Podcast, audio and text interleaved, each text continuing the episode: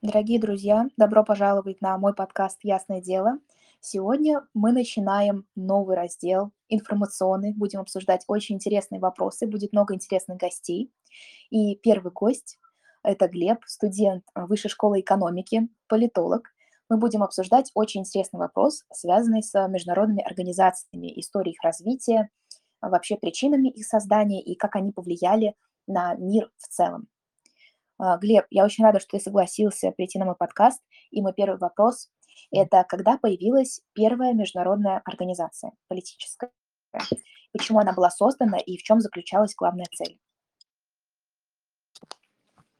Настя, спасибо большое, что ты меня позвала. А, действительно, очень интересная тема. Постараемся сегодня много э, всяких важных фактов по этому поводу рассказать. И ну, мы решили начать с Лиги наций, как первой международной организации, потому что все союзы, организации, которые были до этого, это скорее что-то военное или экономическое, одних стран против других стран, а международная организация – это про э, сохранение мира и про объединение либо вообще всех стран, либо, по крайней мере, тотального большинства со всех континентов, частей света и так далее.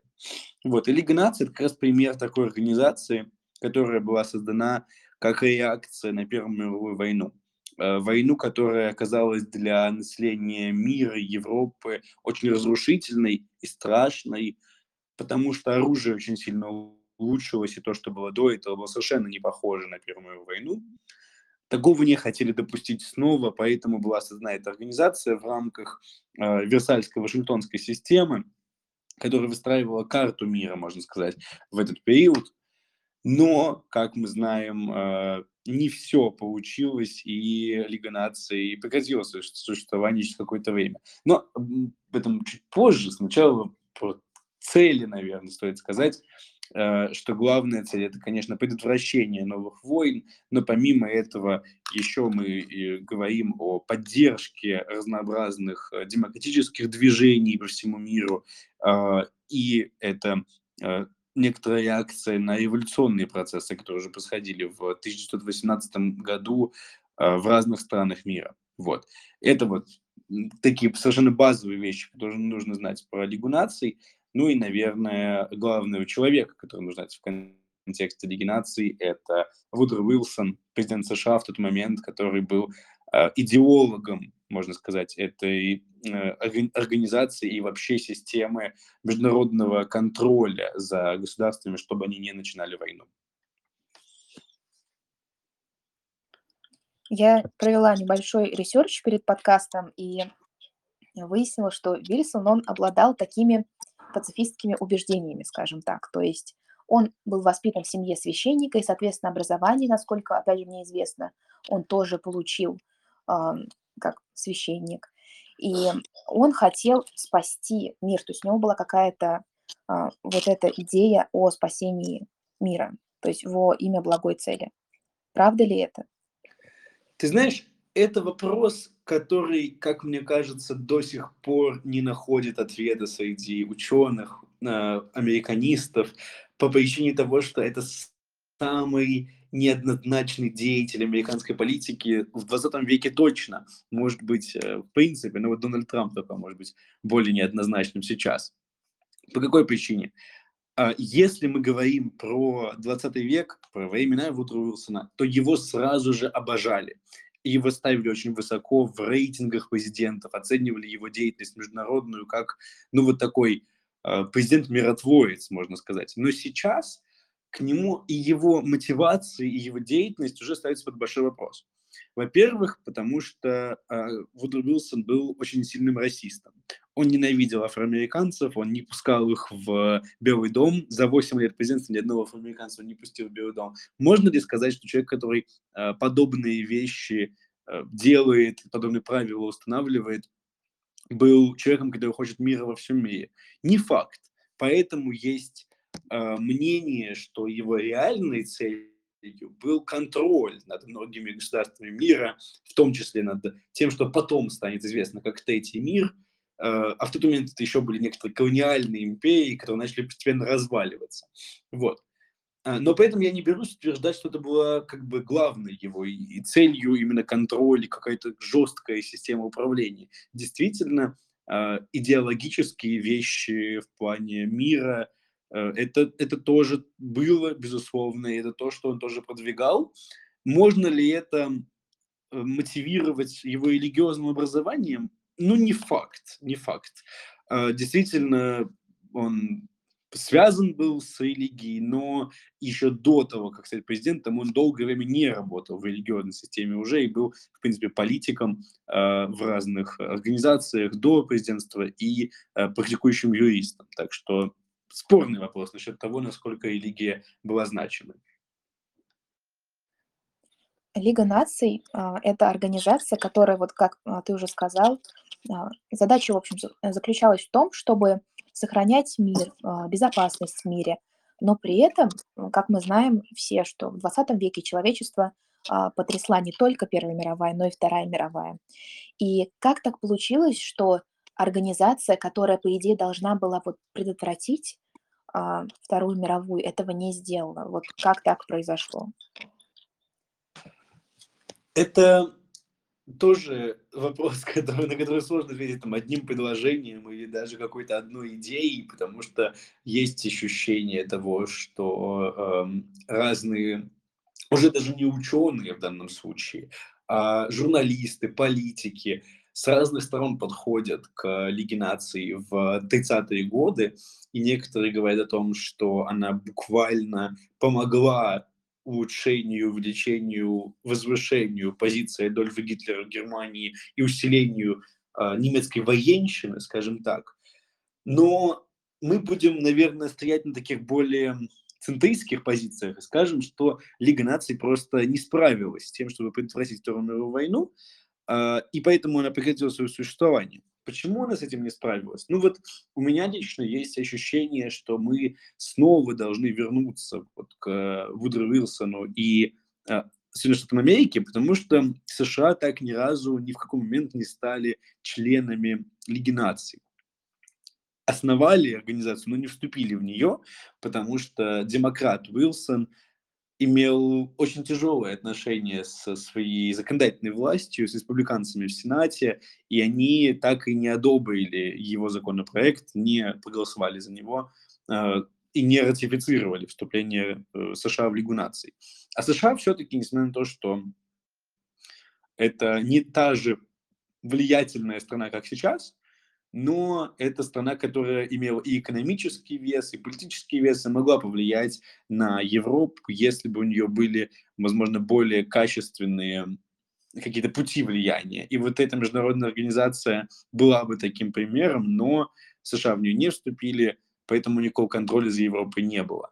Ну и плюс наверное, уже за пределами Лиги наций. Можно просто сказать, что Версальская Вашингтонская система оказалась очень деструктивной для Германии, и поэтому Германия была рада восстанавливаться и рада эм, лечь, так сказать, практически под э, гитлеровские идеи местами и не сопротивляться им так, как, наверное, это, этого стоило бы ожидать и как это происходило в других местах, где около фашистские организации э, были недалеко от власти, в том числе это в какой-то момент было и в России. Я думаю, что можно плавно перейти к следующей организации, которая э, известна всем и которая до сих пор действует. Это ООН. Э, насколько я знаю, есть некоторые общие черты между ООН и Лигой наций. Э, есть ли они на самом деле и в чем они заключаются? Ну, наверное, главная общая черта– это вот э, значение организации как реакции на войну. И это уже реакция, соответственно, на Вторую мировую войну. И ее как бы цель вновь это давайте мы сделаем так, чтобы такой войны больше не было. С чем ООН, в принципе, э, справляется до сего момента, и я думаю, что еще будет справляться какое-то время. Вот. То есть это то, что мне кажется главным, а, главной параллелью. Структурно это более сложная организация, чем Лига наций. И она сразу же задумывалась более сложно еще во время а, разнообразных встреч а, Черчилля, Рузвельта и Сталина, которые в итоге, ну, мы можем сказать, что это люди, которые являются основателем этой организации и в том числе вот основателем этой сложной структуры, в которой нельзя не выделить Совет Безопасности. Наверное, мы еще про структуру поговорим, но вот это э, то, что я бы сказал, делает ООН более сильной организацией, чем Лига наций, это именно значение тех пяти стран, которые выиграли Вторую мировую войну, и которые до сих пор являются ключевыми игроками на международной арене, и которые могут накладывать любое, э, право вето на любое решение, э, могут накладывать вето, или у них есть право вето на любое решение ООН. Это Китай, Россия, Франция, США, Великобритания. Вот. Э, думаю, что вот такой как бы общий ответ пока на этот вопрос, но сейчас мы дойдем до некоторых, некоторых деталей. Вот как раз сейчас про структуру ООН, про органы. В ООН входит шесть основных органов. Это Совет Безопасности, это секретариат, главный орган, Международный суд, Совет по опеке, по опеке и экономический и социальный совет. А, и, конечно же, Генеральная ассамблея. Вот в чем заключается задача а, каждого из этих органов, что они делают и как их деятельность проявляется. Я, наверное, начну с того органа, который мне кажется самым коротким в своем описании. Э, Совет по опеке ООН в данный момент не э, существует. Он как бы э, не, не отменен, но он заморожен, что называется, уже достаточно длительное время.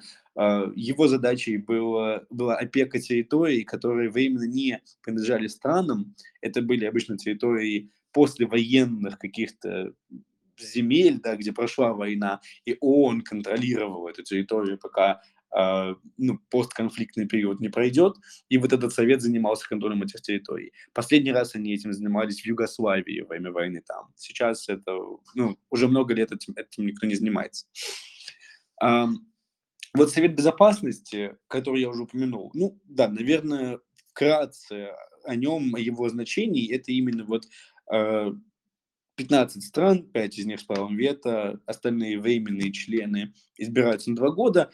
Чем они занимаются? По сути, они вот занимаются всеми военными делами ООН. Это наложение санкций, в том числе эмбарго военного э, или не военного, любого эмбарго, ну, который, э, которые используются как метод влияния на государство.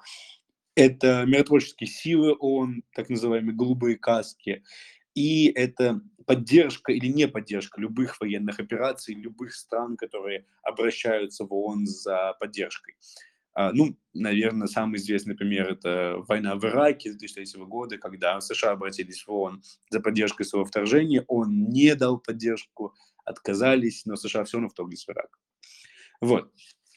А, дальше что есть? Э, секретариат – это некоторое руководство решениями, которые принимает Совет Безопасности или Генеральная Ассамблея ООН, некоторые исполнительные власти ООН, если это можно так сформулировать. Но как бы помимо этого, это и не только исполнительная власть, но и некоторая отчетность, которую он делает, э, если мы не говорим про спецучреждения, которые, возможно, мы тоже упомянем, ну, такие учреждения, как ЮНЕСКО или э, ЮНИСЕФ еще известная организация, кто помогает детям, например. Вот. То секретариат отчитывается по каким-то более общим вопросам о правах человека и условиях жизни по всему миру. А, что еще? А, Международный суд, конечно. Мы еще поговорим о Европейском суде по правам человека, который мы собирались включить сегодня. А, но Международный суд ООН – это какие-то более даже глобальные случаи а, судов за территорией, например. Это в меньшей степени участие личностей и в большей степени участие участие стран или даже наднациональных организаций, других международных организаций в судебных процессах. А экономический и социальный совет – это, соответственно, экономическая помощь, социальная помощь ООН, ну, например, это решение многолетней проблемы голода в Африке. И э, Генеральная Ассамблея – это вот то, что, кажется, ассоциируется с ООН, где сидят много-много стран, кто-то выступает, там вот BTS выступали, например, в прошлом году, обращаются с какими-то заявлениями и голосуют по резолюциям, а, которые часто имеют совершенно рекомендательный характер. Мы считаем, что вот это и все. Вот, а, примерно так. Я думаю, что я все упомянул. Да, и теперь переходим следующему вопросу, к следующему пункту. Это как раз Европейский суд по правам человека. Сейчас есть определенные, а, скажем так, сложности в плане Европейского суда по правам человека и российских граждан. А, и я бы хотела спросить, как он сейчас функционирует а, и касательно, прежде всего, граждан России. В каком случае российские граждане могут обращаться в Европейский суд по правам человека и вообще есть ли такая возможность? Сейчас ее нет. Она прекратила свое существование с 1 э, января этого года. Еще в прошлом году, после начала специальной военной операции, Россия вышла из э, Совета Европы, такая международная организация для всех европейских государств, э, которая взаимосвязана с ЕСПЧ, и по сути ЕСПЧ является главным органом Совета Европы, ну, главным по значимости для мира, скажем так. И вот с 1 января 2020 года это официально, и граждане России не могут обращаться туда. А другие, каждые другие государства могут это сделать, вот. И, например, если гражданин России находится на территории другого государства в данный момент, а, он, получая какой-либо документ, ну, например, вид на жительство в этом государстве, уже может, по крайней мере, претендовать на подачу заявления в ЕСПЧ, но не факт, что его рассмотрят. Надо сказать, что это очень э, бюрократичная организация, которая имеет огромное количество заявлений, потому что это, ну, Россия длительное время была главной страной по жалобам там, но не только на Россию жалуются, и людям регулярно кажется, что власть и государственные организации несправедливы по отношению к ним, и они подают туда э, заявления. Я слышал о том, что э, одновременно суд может рассматривать до 15 тысяч заявлений. Э, не значит, что он реально их рассматривает, значит, что им подали 15 тысяч заявлений, и они лежат в столе до того момента, когда до них доберутся. Вот. А, ну, как я уже сказал, сейчас, к сожалению, э, уже это россиян не касается, но длительное время Россия взаимодействовала с ЕСПЧ и участвовала в ней, и граждане России подавали туда, на российское государство. В ответ на это Россия должна была выплачивать деньги, и обычно это делала. Это не только России касается, естественно, другие страны до сих пор выплачивают деньги, если не проигрывают тяжбу в ЕСПЧ. Плюс они э, просят у страны, проигравшей суд, если страна проигрывает суд, э, улучшить э, условия для соблюдения прав человека на своей территории. Но вот это уже условие, которое редко выполняется, потому что его сложно контролировать. Я поняла, что на данный момент ситуация с Европейским судом по правам человека и российскими гражданами, можно сказать, никакая. А, но главный вопрос, я думаю, который интересует сейчас всех граждан, которые следят за политикой, за новостями, это выход России из Совета Европы. И прежде всего это мораторий на смертную казнь. Насколько я знаю, в Уголовном кодексе у нас закреплено э, это как высшая мера наказания. Смертная казнь закреплена. Но при этом на нее наложен мораторий, соответственно, она не используется. Э, возможно ли вообще то, что мораторий могут снять в Российской Федерации? Ты знаешь, это вопрос, который, на который, я думаю, мало кто из политологов сейчас рискнет ответить. Даже человек, который, который, можно сказать, близок к властным структурам. Но в данном случае мне кажется, что Совет Европы был здесь э, не просто, не единственным сдерживающим фактором. В принципе, смертная казнь – это очень редкое уже, э, очень редкое наказание, которое мы можем видеть, что отменено не только в европейских государствах. Например, в Казахстане э, нет смертной казни, нет ее в Турции, в многих странах Африки даже, и в Южной Америке, которые, казалось бы, ну, менее развиты, чем э, многие европейские государства, ну или, по крайней мере, менее, э, у них меньшие демократические институты. Россия одна из многих тоже стран мира, где смертная казнь заморожена в данном случае. А, и я не вижу реальной перспективы сейчас на ее размораживание, честно говоря. Мне кажется, что это маловероятно. А, был слух такой прошлой весной в контексте а, пленных во время спецоперации на Украине, но это тоже ни к чему не привело. Эти пленные не просто не были э, казнены, они были уже отпущены. Они все, э, если не у себя дома, то, по крайней мере, на нейтральной территории находятся в данный момент. Э, не в России или на Украине. Вот. А, так что я предполагаю, что это точно не тот вопрос, который вот в ближайшее время может быть э, изменен. Это не то, что обсуждается сейчас нашей властью. А, но вот какие-то долго, какой-то долгосрочной перспективе можно подумать об этом в плане того, что да, а, теперь возможность разморозить смертную казнь намного более реалистичная, чем, можно сказать, она была еще год назад. Да, год назад ее размораживать было намного сложнее. И последний, самый последний вопрос э, про нашу страну и международные организации. А в какой международной организации или в каких международных организациях сейчас находится Россия и как наша страна с ними взаимодействует? Ну, ты знаешь, все перечислить это невозможно. Их очень много сейчас. И э, я думаю, что мне бы хотелось две упомянуть, которые, как мне кажется, имеют самое большое значение. И как наша власть, собственно, говорит, что эти, эти организации имеют значение – и она через них взаимодействует сейчас с миром, который, как кажется, стал и, ну, отказываться от России, как бы канцелить Россию. А, что это за организация? В первую очередь это БРИКС, это, значит, э, взаимодействие России, Китая, Индии, Бразилии и Южной Африки. По сути, это, естественно, самые населенные страны мира, Китай и Индия, это крупные экономики э, на разных континентах. Бразилия – доминирующая экономика у себя на континенте. ЮАР – одна из сильнейших в Африке.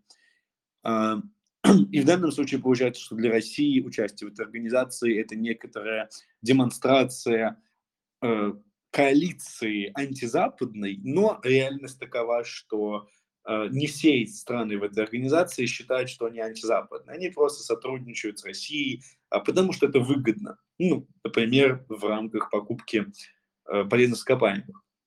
Вот. И, ну, взаимодействие в рамках БРИКС сейчас можно оценить как э, торговлю, в первую очередь, торговлю, которая может быть на достаточно выгодных условиях, и плюс к этому есть банк БРИКС, так называемый, который помогает э, ну, каким-либо Э, инфраструктурным, инвестиционным проектам на территории всех пяти стран и даже других стран, которые не входят в БРИКС.